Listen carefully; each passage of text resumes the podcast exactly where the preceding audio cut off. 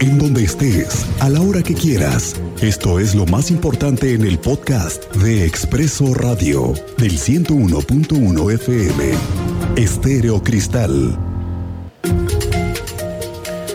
Oiga, hace unas semanas le contaba que después del proceso electoral pasado se vino una renovación para presidir el Instituto Electoral de Querétaro, pero resulta que la mujer que fue designada inmediatamente fue impugnada. Se trata de Teresita Sánchez.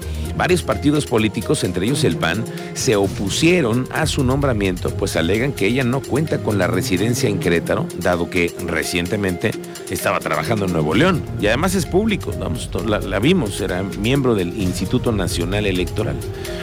Pero, ahí le va, la carta de residencia, su arraigo, su poca relación con algunos actores políticos y la verdad, la que es la más verdad, es que no es parte de la élite. Vaya, les resulta incómoda a priistas, a panistas, a varios grupos políticos y prefieren a un mejor interactor político, un mejor interlocutor político para sus relaciones que tienen que ver con los procesos electorales. Y ayer la nota corrió como pólvora ante los reporteros y es que los magistrados del Tribunal Electoral del Poder Judicial de la Federación acordaron revocar el nombramiento de Teresita Sánchez como consejera presidenta del Instituto Estatal Electoral de Querétaro. Es más, cuando fue la sesión en la que se nombra, ese mismo día en la sesión, tanto los priistas con Martín Arango, que por cierto vamos a hablar con él, el representante del Instituto Estatal Electoral, y también hablamos y vimos también a el representante del PRI, que incluso fue muy, muy enfático en que no, ella no cumplía con la residencia y que era transgreder la ley al haberla nombrado. Y mire, sucedió Resulta que hubo una sesión ordinaria en donde los magistrados le dieron el regalo de Navidad al Instituto Estatal Electoral y a los consejeros que estaban en contra porque respaldaron lo que consideró Sánchez Núñez que no cumplió con el requisito de residencia exigido hoy por la ley. Ese proyecto de, fue respaldado por los magistrados y se confirma así la resolución.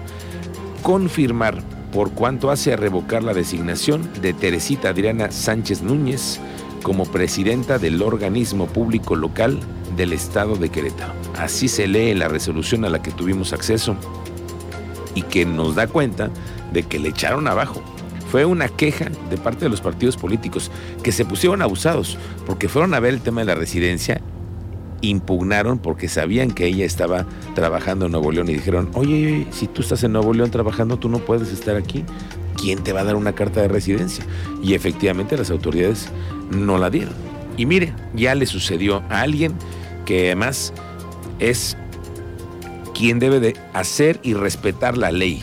Quien tendría que dar el ejemplo de cómo respetar la ley es ella. Así que, bueno, ya los magistrados lo han decidido. Hoy vamos a ver qué consecuencias tiene. Lo primero será, según nos informó la Coordinación de Comunicación Social del Instituto Estatal Electoral, es que el INE debe designar a una nueva presidenta a la brevedad. Claro, no establecieron un plazo específico. Cuando el INE designe, va a determinar un plazo para que el Instituto Estatal Electoral pueda hacer la toma de protesta correspondiente de quien venga. Así que vamos a ver que todo se depende hoy del INE y estamos al, al pendiente de ello. Hoy vamos a hablar de quiénes, porque sabe quiénes son los que impugnaron, panistas y priistas. Hoy vamos a hablar con Abigail Arredondo, quien es la presidenta del PRI, a ver qué opinan con respecto al tema y además lo que sigue, ¿no? Cómo le van a meter la mano los partidos políticos a estos procesos que supuestamente son ciudadanos, deberían de ser ciudadanos, pero la verdad es que no lo son, también tienen tintes políticos. Y también vamos a hablar con Martín Arango, quien es el representante del PAN en el Instituto Estatal Electoral que se opusieron a este nombramiento. Bueno, cambiamos de información del sector de eventos sociales, que los incluye a los salones, a los banquetes, sobre todo a los meseros, a cuánta gente que depende de, la, de los instaladores de las carpas, bueno, los de las pistas, el DJ, todo él tiene que ver con las bodas, 15 años, reuniones de trabajo, entre otros. Ahora se reactivaron tras más de un año de estar cerrados. Estos han registrado en este mes de diciembre un crecimiento de más del 60% Este sector es alentado por las actividades que generan principalmente las empresas y la administración pública con las comidas, cenas o convivencia de Navidad. Esto fue lo que nos dijo el titular de la Canaco, Fabián Camacho al menos el reporte que nosotros tenemos por salones, por banqueteros y por espacios que se prestan para activaciones sociales es que se está teniendo una actividad importante, al menos se están teniendo cinco días de actividad que puede ser el fin de semana y otros tres días entre semana, tanto por el fenómeno de las convivencias que se tienen en las organizaciones, en las empresas, las propias administraciones públicas, se ha detonado de manera importante. Lo que te puedo compartir es que al menos tenemos el registro de que en esta temporada esta industria en lo particular de los eventos sociales ha tenido un crecimiento de hasta un 60%.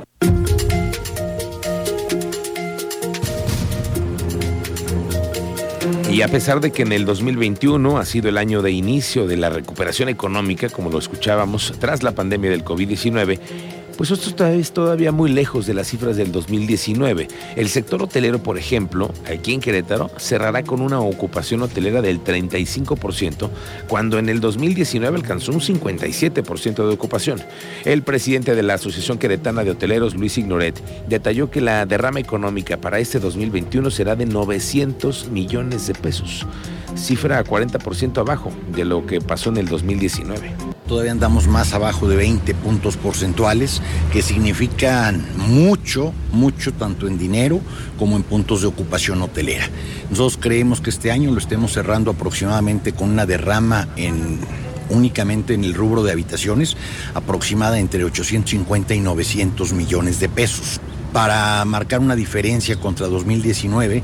Más o menos en aquella época se logró vender, solamente insisto, en el rubro de habitaciones en hoteles, sobre más, más o menos 1.550 millones de pesos. Entonces, como ven, todavía hay una diferencia muy importante que hablamos poco más del 40%.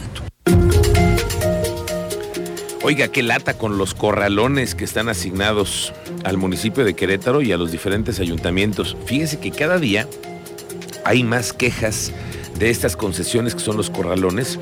Hoy estuvimos dando un recorrido en algunos de ellos y, por ejemplo, nos, llamó la atención lo que sucede en el Corralón Sur, este que se encuentra acá en la zona de Centro Sur.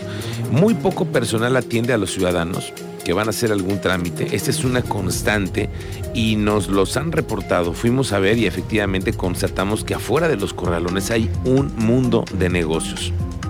Desde los grulleros, los dueños de las plataformas de arrastre, que hacen además muchos su agosto con el cobro de kilómetros de arrastre y de maniobras. Eso es una realidad y la gente se queja.